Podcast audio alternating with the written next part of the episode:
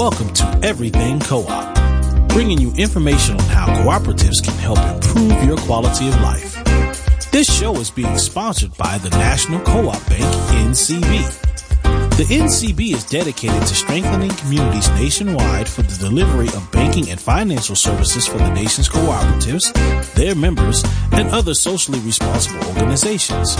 For more information on the power of community ownership, visit ncb.coop. That's ncb.coop. Now stay tuned for your host, Vernon Oakes.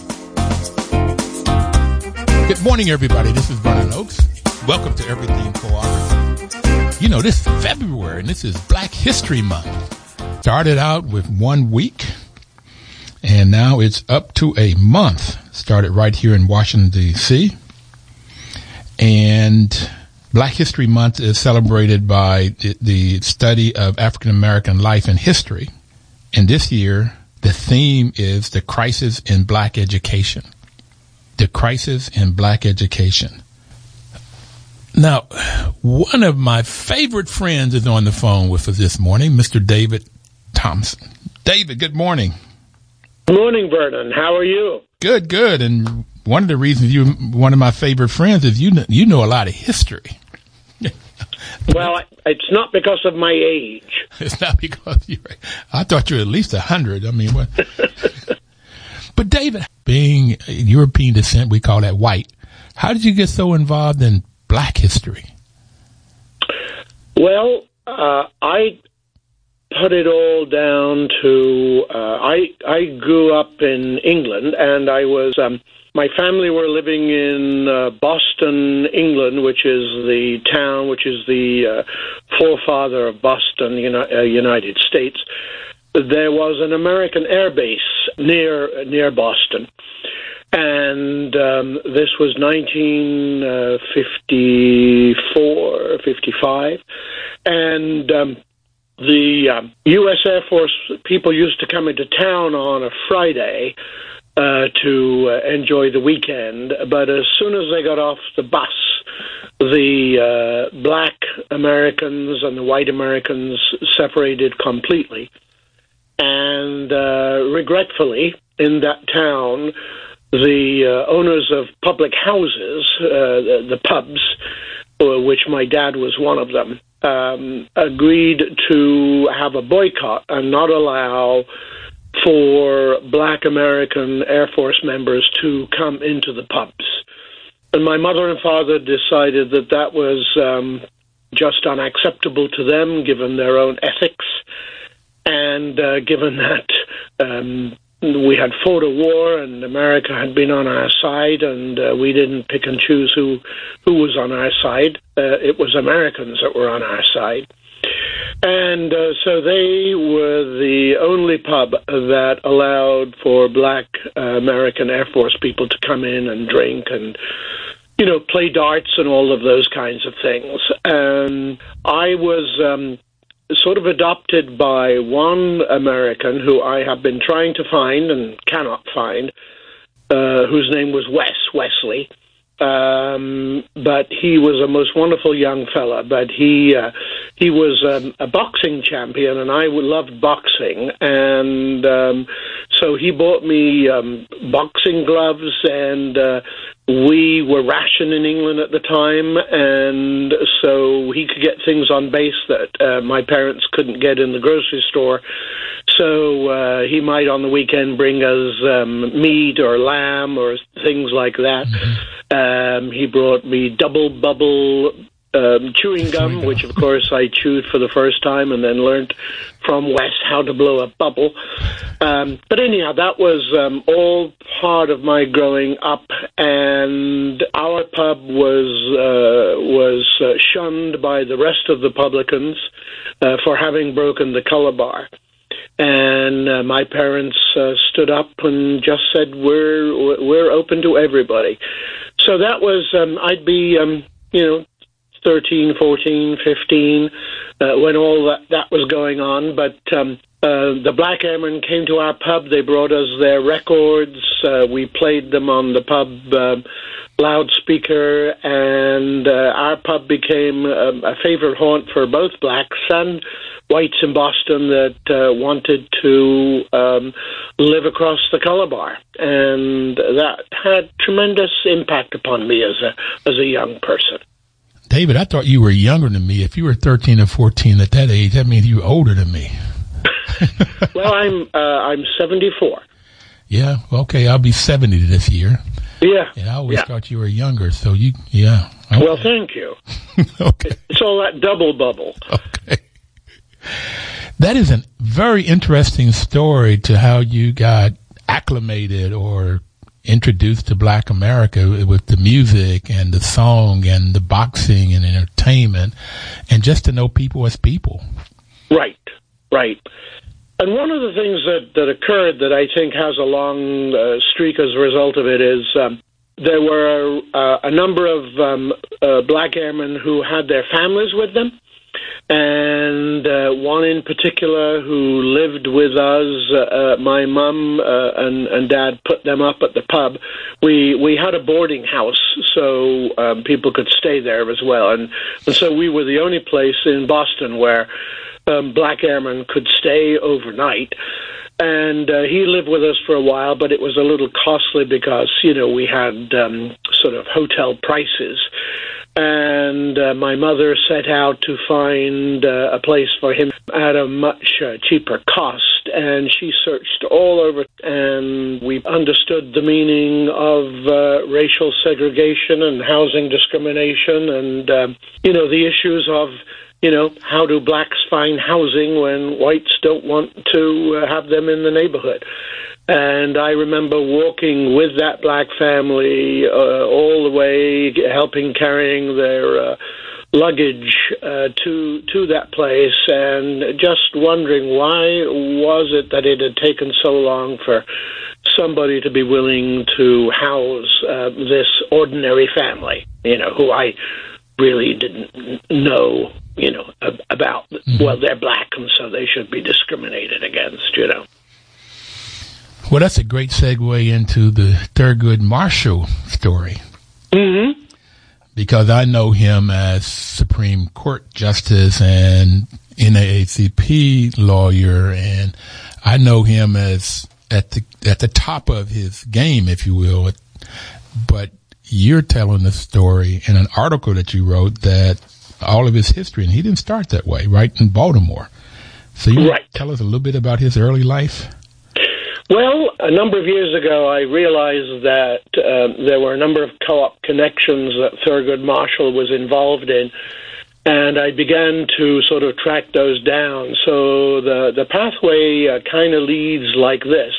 He went to uh, Howard University to get his degrees and uh, there he was a member of a uh, cooperative which furnished all of the Howard students and faculty with uh, books and academic uh, support materials and things like that. So that was the first cooperative that uh, Thurgood Marshall was a part of that uh, yeah. that I'm aware of. David, can I stop you a second?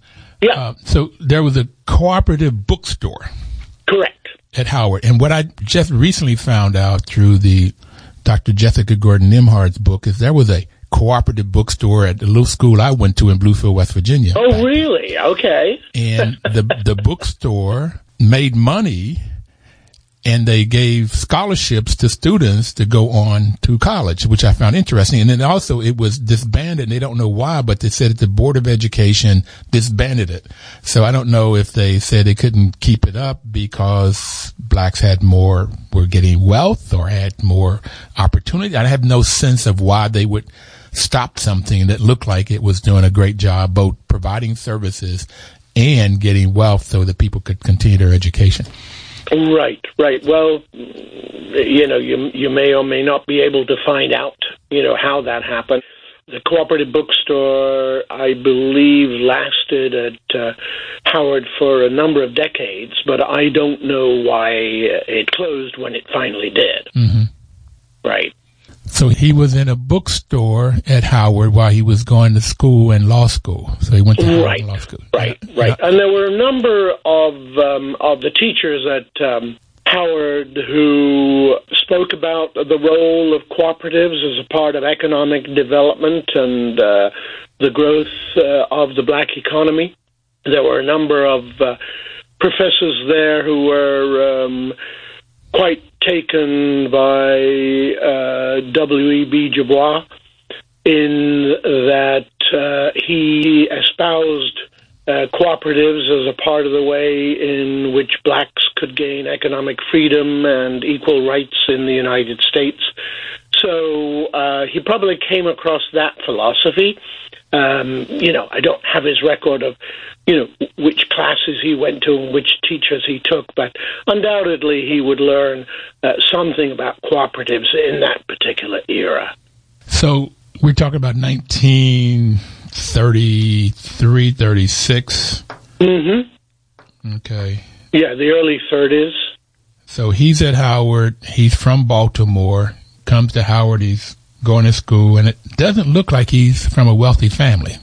No, no, he's uh, you know from a, a, a moderately well-to-do uh, black family, but not not a wealthy family.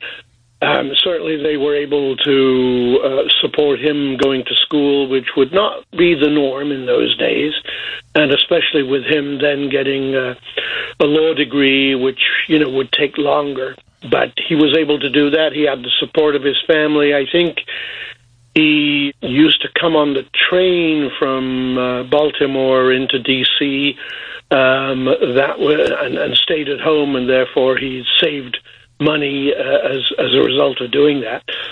But he got his uh, degrees, and he had been noticed as just being a pretty competent uh, lawyer with a tremendous amount of passion for uh, civil rights by a gentleman who, at that point, headed up the NAACP uh, legal division in uh, New York City. And that person asked uh, Thurgood Marshall to come to New York City to be his second in command. And so, So was that, that was Uh, Charleston Houston, who was the vice dean of Howard School of Law, that's the one. Yeah. and Marshall That's was one. number one in his class. Okay. Yeah. Yes, he, uh, he he's re- that that fellow is renowned for his legal acumen. We've got to get ready to take our first break, David. So Sure. I think this is a good place to take it. So we've got the first early years of Thurgood Marshall, Baltimore, D.C., with a wealth of history on this cooperative in Howard. Except that if you go talk to people at Howard now, there's no knowledge of cooperative. At least as I've tried to talk to people, the dean of the business school, and I'm trying to get into the president. But right now, we're going to take our first break. Please don't touch the dial. We'll be right back with David Thompson and more on Thurgood Marshall's life.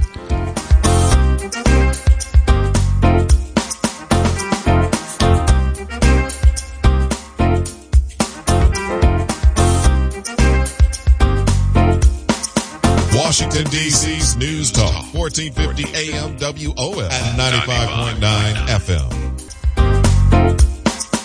Information is power, and that's why the National Cooperative Bank is sponsoring this program to give you information about cooperatives so that you could use this information to either start a cooperative, go find a cooperative.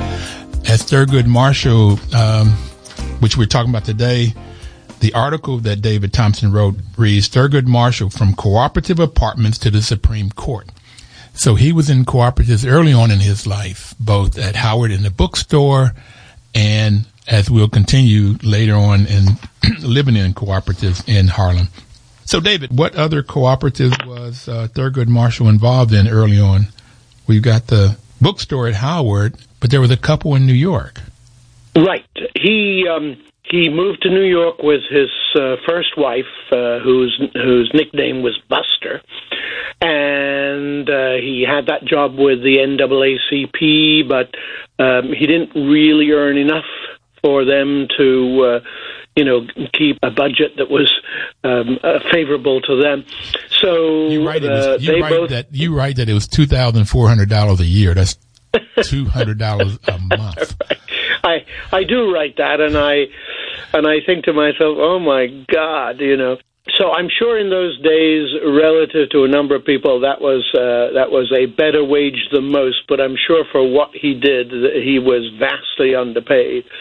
But uh, he and his wife had to make ends meet, and they both joined a consumer co-op in Harlem and one of the things that they did is they delivered uh, goods from that co-op to its members. So they were both a delivery boy and a delivery girl, and they earned extra money uh, doing that kind of thing. And I think that that probably brought them uh, lower uh, lower cost on the goods that they bought from the co-op because they were doing the uh, deliveries for the co-op. So let me just and so quick, uh, he would become you know, quite familiar with how uh, blacks were running cooperatives uh, in Harlem and other places, and you know, see that it had a uh, value to its members, and it was uh, a place for them to reduce their food costs, which would then be, you know, after housing would be their their largest secondary cost. So just, um, just quickly, David, a definition of a consumer cooperative. You said he joined a food cooperative, a consumer cooperative. A cooperative defined by whoever owns and controls the business. And if it's owned right. and controlled by the employees, it's called a worker cooperative. If it's owned and controlled by the people that buys and uses the products or services, it's called a consumer cooperative. So eh, you end up with people that come into the store and buy the food and and uh, the other things out of the store. They own the business, so they own and control the business. So it's called a consumer cooperative. Correct. And he worked there as a delivery boy. Thurgood Marshall. I'm surprised that he had that kind of job. well, he probably delivered everything on time and uh, in good shape, and so he was probably a very, very uh, dependable uh, delivery boy because you know when you think about what he delivered for uh, black people in America and through his work as a legal person, he was um, very, very good at delivering what was needed. You know. So where was he living at that time? Well, he, um, I think first he lived with a relative, a relative of either him or of Buster, um, and they did that for a while. And uh, then a little later on, as he um, got a little bit more money, he moved into an apartment building which was a rental building called the Edgecombe in Harlem. Now, at the time, the Edgecombe was regarded as the black White House in the United States. Um, uh, different other uh, luminaries um, lived there. The uh, Walter White, who was then the uh, executive director of the NAACP, lived there, and uh, numerous other folks. And so, um, if you had anything important going on in the black community in America, you would frequently end up at the Edgecombe because the inhabitants there were the, uh, you know, were the elite, but they were all renters because uh, there was no way for them to find ownership opportunities. And um, one of the things um, I'm just want to go back a little bit to the consumer co-op. Okay. Um, you know, if one could interview people who are dead, you'd learn a lot more history than than we do know. But um, working at the NAACP at the same time as uh, Marshall was Ella Baker.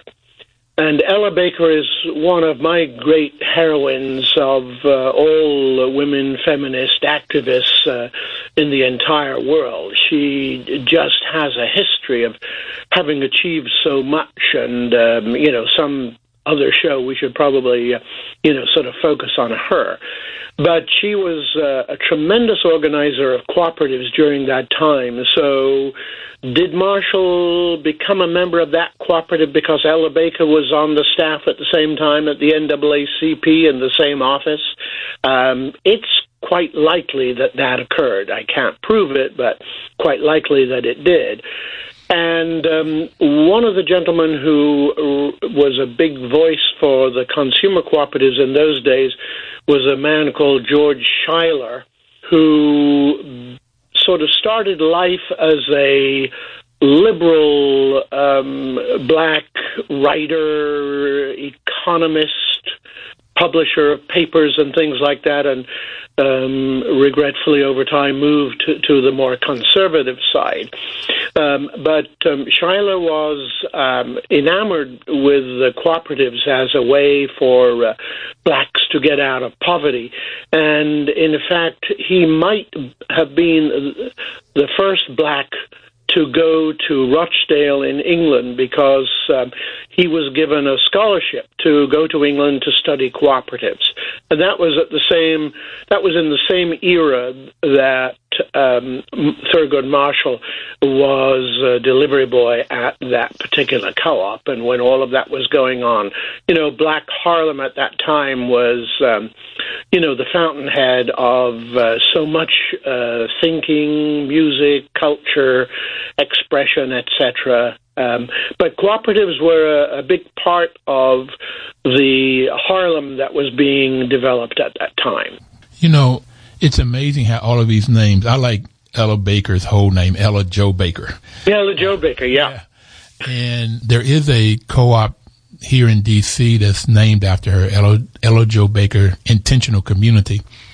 And so I've gotten a little bit about her history through that cooperative, and they've been on the, on the program too. But it's a Ella Jo Baker, Du Bois, Marcus Garvey, it, it, all of these people, and this the Snyder person started the Young Negro Cooperative League in 1930. Correct. That's it. Yeah. So, what happened to all of its history? Because Jessica Gordon Nembhard said the Young Negro uh, Cooperative League. She told me where they used to meet, and I've just lost the name. Um, oh boy. Okay. Yeah. And when I talked to these people about cooperatives that's there now, they knew nothing about cooperatives. Same thing at Howard. I talked to the dean about cooperatives. I was in a meeting and I brought up cooperatives and there was just total silence. And nowhere had I learned about cooperatives in my growing up. And so 1930, 1940, 1950 in New York, you got all of these cooperatives going on. And like you said, Thurgood Marshall right here in DC, right at Howard. And that knowledge isn't there. So that's why we're having this program. And I'm thanking you for what you've done and what your parents taught you early on in your life back in England that we're all people. Well, I, I feel fortunate, um, indeed, because it it, ha- it, it introduced me to uh, a richer part of life as a result. I was uh, going to go back to Ella Jo Baker, though, that um, you know she just uh, spent the early part of her career organizing cooperatives. She used to go to conferences that were held then by the Cooperative League of the United States of America. She uh, uh, got a great deal of education about cooperatives. She was a great cooperative educator in her own right, going around uh, mostly New York, but in other parts of the United States. And you know, we we have other parts to talk about with her, but she was the first staff member for the Southern Christian Leadership Conference and uh, she then also became the first staff member for SNCC. And she had always wanted young people to uh, learn about how to organize because she felt that that was, you know, a critical part of doing it. But her her work in cooperatives was the uh, the core of her organizing skills, and the way in which cooperatives operate was the way that Ella Jo Baker then taught other organizations how to do things. She was very much uh, a grassroots person and one who believed in one person, one vote, uh, which is uh, one of the principles of cooperatives and listening to every voice. And, uh, you know, she and Thurgood Marshall working in that same office uh, in New York City, um, you know, you, you can imagine the kind of discussions that went on Fantastic. about what needed to be done to change America. And some of those need to be talked about right now, but let's go take our second break. David, thank you so very much. We'll be right back. Please don't touch that down.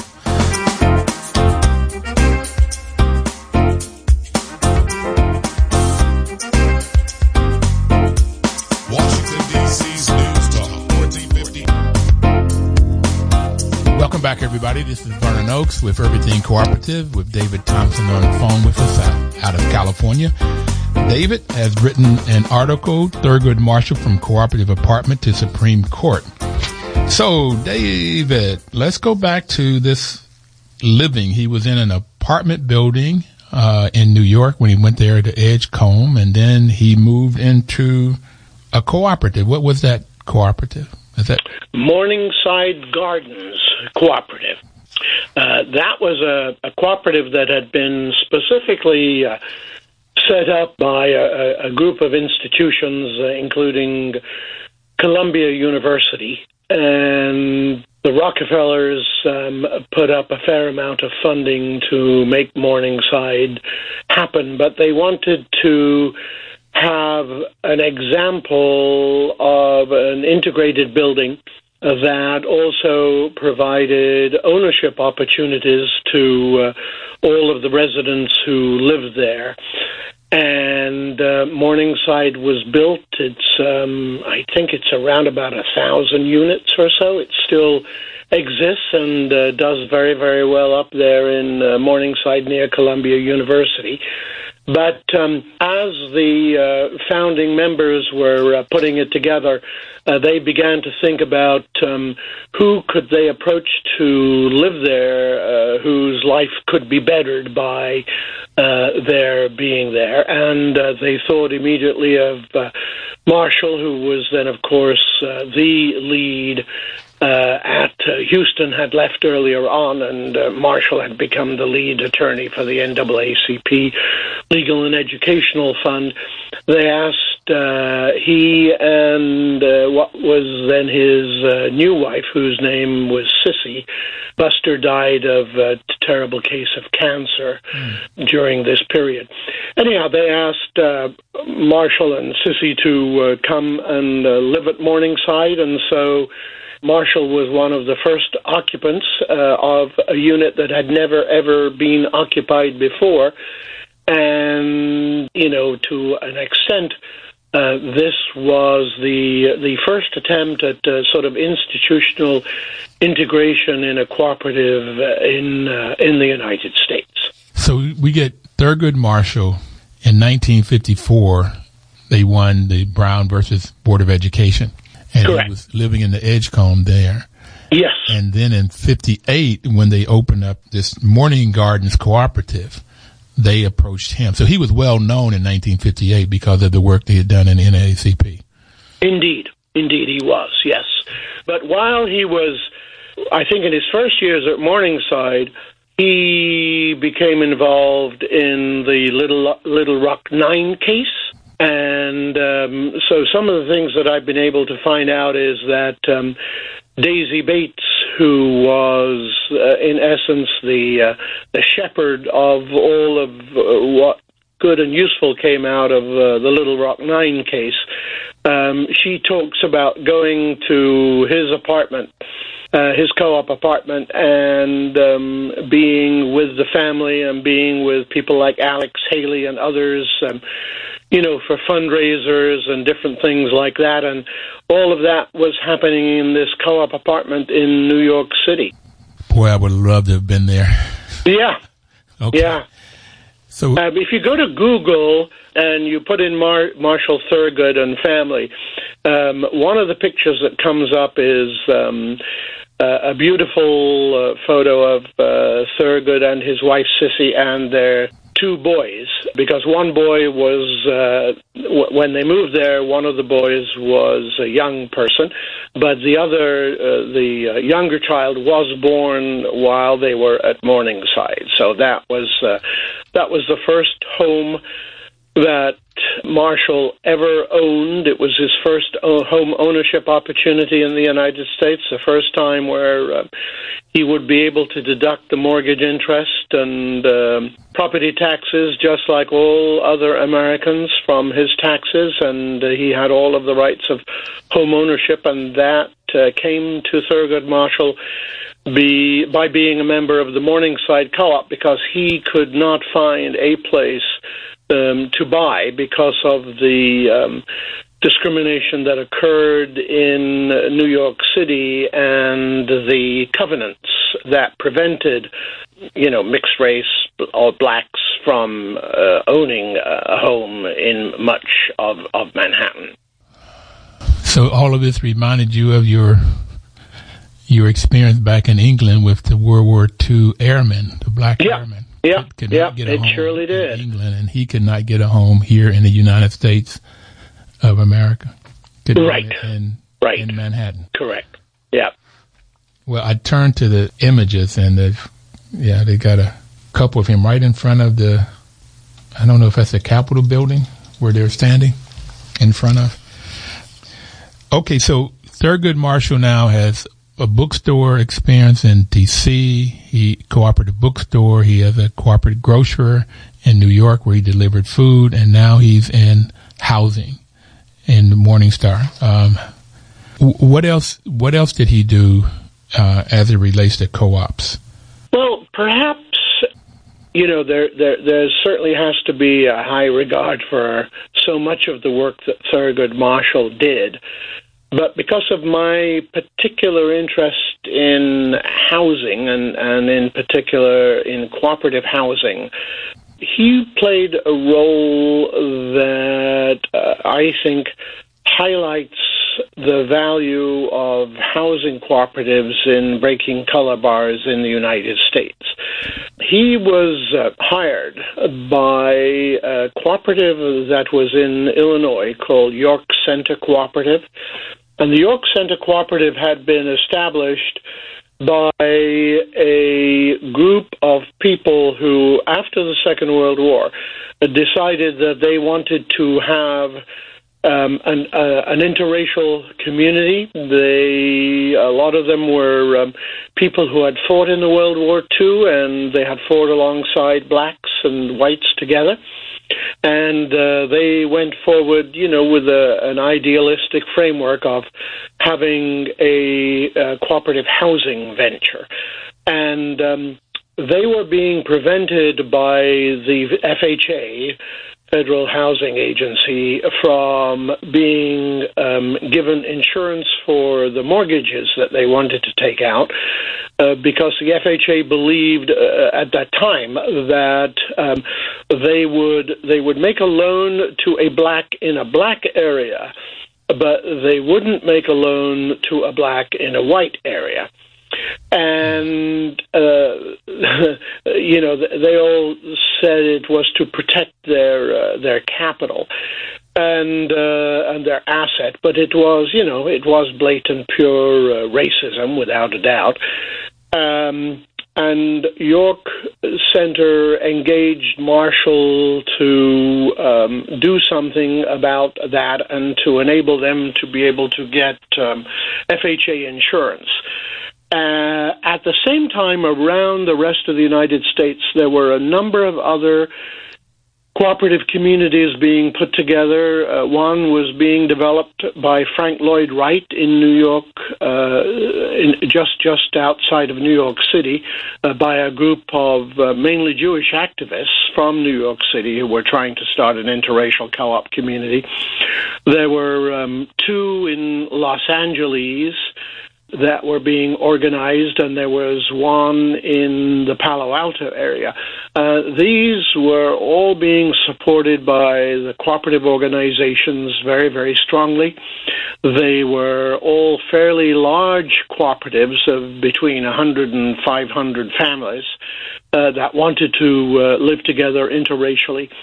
And eventually, the work of uh, Thurgood Marshall led to his being the main lawyer on the case called Shelley versus Kraemer, which was the eventual breakdown of the color bar in housing in the United States. But um, I have read um, Marshall's uh, piece that kicked that off with the Supreme Court, and in it he mentions um, two of these cooperatives as um, being uh, impaired, you know, by the FHA um, uh, restriction. Um, the case was won, but the FHA took another two to three years before they actually did what the court told them that they had done. Mm-hmm. And regretfully, during that period, these were all cooperatives of moderate income people. They were not able to afford the long legal costs of the fight and the long legal costs of holding the land and holding up the process so that they made certain amends in the way that they did things. You know, for example, the one in LA um, agreed that racial covenants could be put on the uh, on the deeds for each of the houses, and therefore um, they were not, you know, able to allow for blacks to live there. So the the hopes of all of these groups were diminished considerably, and in some cases, the organizations went out of business because they refused to, um, you know, have them be whites only communities. But I think those struggles, those fights, were so critical as a part of breaking down the discrimination in housing, and the cooperatives led the way in the efforts to uh, integrate housing. So I'm I'm very proud of what the cooperatives did during that time, and I'm very grateful that Thurgood Marshall raised his voice and he wrote he wrote a letter to uh, President Truman um, specifically about this, and as a res- and, and, talked about these two cooperatives. And then President Truman um, did an executive order barring the FHA from discrimination. Twenty-one page letter. Mm-hmm. okay. I'm good to get a one or two page letter out of twenty-one yeah. page.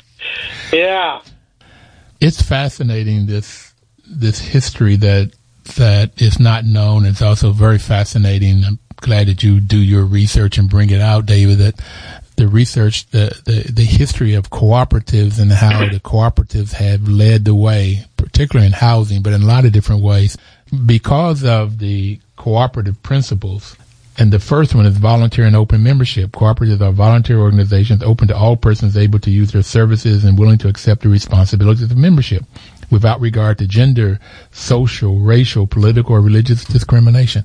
And um, all co-ops don't work that way because there's people in co-ops.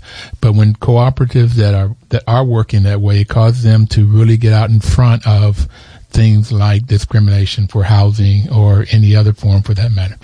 Love the work you do, David. We've got to take our third break, and we only have one more segment coming up, and uh, we can talk more about Thurgood Marshall. But I also like to change a little bit in this next segment to talk about uh, the environment we are in in the U.S. right now with our new president and some of the things that he's doing with banning Muslims or picking up uh, Latin folks and you know, deporting them and what that does is other forms of discrimination. So it's discrimination, whatever it looks like, whether it's blacks or religious or whatever and how that affects people and what we're doing in the cooperative world to combat those kinds of things. Mm-hmm. So, and I know you talked about uh, what happened with the uh, uh, Japanese internment camps, but we'll be right back to talk a little bit more about now and the future. And if there's any other thoughts that you want to talk about the path with Thurgood Marshall, I'd love to hear that too. We'll be right back.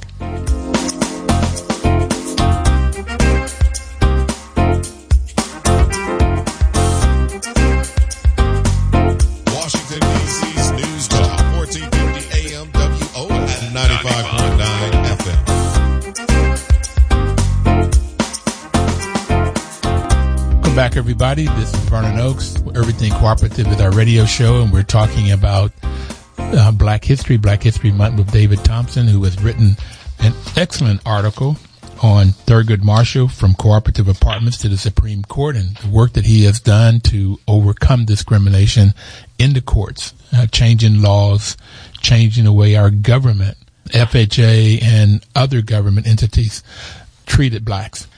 So, David, anything else you want to talk about as it relates to Thurgood and this this wonderful history? Well, I'll just add um, one of the piece that um, I, I, think stands out, and um, and it also um, you know sort of impacts upon uh, the Trump era as well. But during that time, uh, Levittown was uh, created on Long Island And uh, this was uh, 1949, 1950, 1951. So the same era that um, Thurgood Marshall is doing all of this wonderful work on behalf of interracial cooperatives, uh, Levittown opens up. And um, I think in the end it accommodates, you know, 50,000 people, something like that. One of the uh, people who wanted to apply for Levittown was a man called Eugene Burnett. He uh, drove over there very early one morning to be in line because he knew that the lines would be really long. He stood in line for hours along with lots of other people. Uh, he was a vet. He had been qualified for the VA, and so he was all excited about the fact that he probably had a pretty good chance of getting one of the houses. And uh, when he got to the front of the line, he was counseled that he should. Uh, step aside and somebody else would talk with him. And the basic thrust of the conversation was that um, Mr. Levitt has not yet decided whether blacks can live in Levitt Town. So we'll take your number and your name and address, and we'll put it on a list, and we'll give you a call if that happens. Uh, so Burnett drove back to his wife. Um, you know, very sadly to find out that, you know, the nation that he had fought for, the war that he had fought for, the uh, principles that he had fought for um, didn't apply to him when he got home. Um, and he was not going to get a home in Levittown. And this town was uh, created with a, an eventual population of 60,000 people living there, almost all of them being on VA loans or FHA insured loans, and not one of the residents of Levittown, when it opened up with 60,000 people, were black. When it opened, not one? Not one. And so I, I, compare that to Thurgood Marshall's work on, you know, defeating segregation and all of that. So even though um, he did so much to stop it, um, the powers of institutions to continue doing that are so much stronger. So you uh, you you have victories, but then they actually don't d- take place, and that, that is you know that is one of the dilemmas of law in the United States. Uh, we we don't have something that makes people do what they're supposed to. I was just wondering what Eugene Burnett felt like getting up early. Well, I believe he wrote a fair amount about it, and so if you go trolling, I guess on Google, you you can you can learn. But uh, so I know we'll move on to other things, but what I write about in my article is that.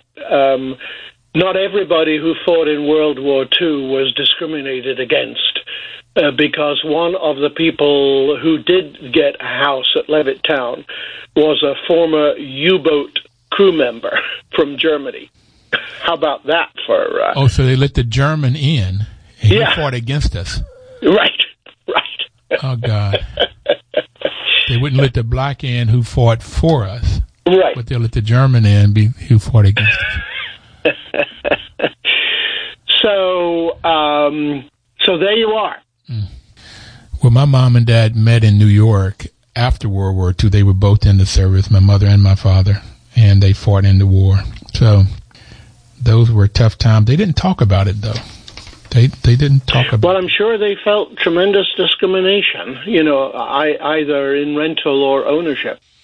Well, the other the other problem with New York, I taught school in New York in 19. So what was that? 71 Mm-hmm. And I stayed with my aunt and uncle, not because of discrimination so much, but it was because it, it cost so much to live in New York. Mm-hmm. It, it just, on a teacher's salary, I taught at City University in New York, but on, on a teacher's salary, you just could not afford to go out and get your own place. It just right. wasn't happening. So in your article about the Japanese internment camps, you said that one of the ways that they made it was by forming co-ops. Correct. Yeah you know, it's uh, February the 19th is the 75th anniversary of the order by President Roosevelt that all of the Japanese Americans uh, on the West Coast had to be moved inland. and uh, as a result, uh, about 110 to 120,000 um, Japanese American families were uh, taken off to um, different uh, temporary camps and then moved to uh, permanent camps. There were 10 camps set up around the United States. They had an average of about 12,000 people each living in them. These were all built um, in a matter of months uh, in fairly out of the way places. And uh, all of the Japanese American population on the West Coast was moved to those 10 camps. Uh, the organization that, that I'm on the board of, called Associated Cooperatives, which is based here in Davis, California, we were chosen by the uh, government agency to set up a consumer cooperative in each of the camps. And uh, in particular, I'm more knowledgeable about the one at Manzanar, which is the closest to the Bay Area and therefore had the most um, relationship to associated cooperatives because our trucks used to deliver on a weekly basis um, things to the camps because there were 10,000 people have a lot of needs on a daily basis, you know. Mm-hmm. And um, we set up cooperatives in those camps. All except one of them had a co-op camp. Um, another one kind of had a non-profit that worked like a co-op. That was Heart Mountain in Wyoming. But the uh, the co-op in Manzanar at its peak in 44 and 45 was the second largest consumer cooperative in the United States. Well, you can imagine what it's like when 10,000 people have only one place to shop at, um, uh, and, and for most of their daily goods. So it employed around about 250 people. It was the largest employer in the camp. It paid all of the people that worked for it. It paid the largest dividend of any consumer cooperative in the United States uh, in 1944 and 1945. Um, people in the first year didn't know what the patronage dividend is, which is the sharing of the profits of a consumer cooperative or another kind of cooperative uh, with the members according to their patronage. And so, uh, for the first year when they paid a patronage, uh, most people had thrown away their slips. They had no idea what patronage dividend meant. They had no idea really what a co-op was. They, all they knew is that at least they owned, you know, the organization that they were getting stuff from.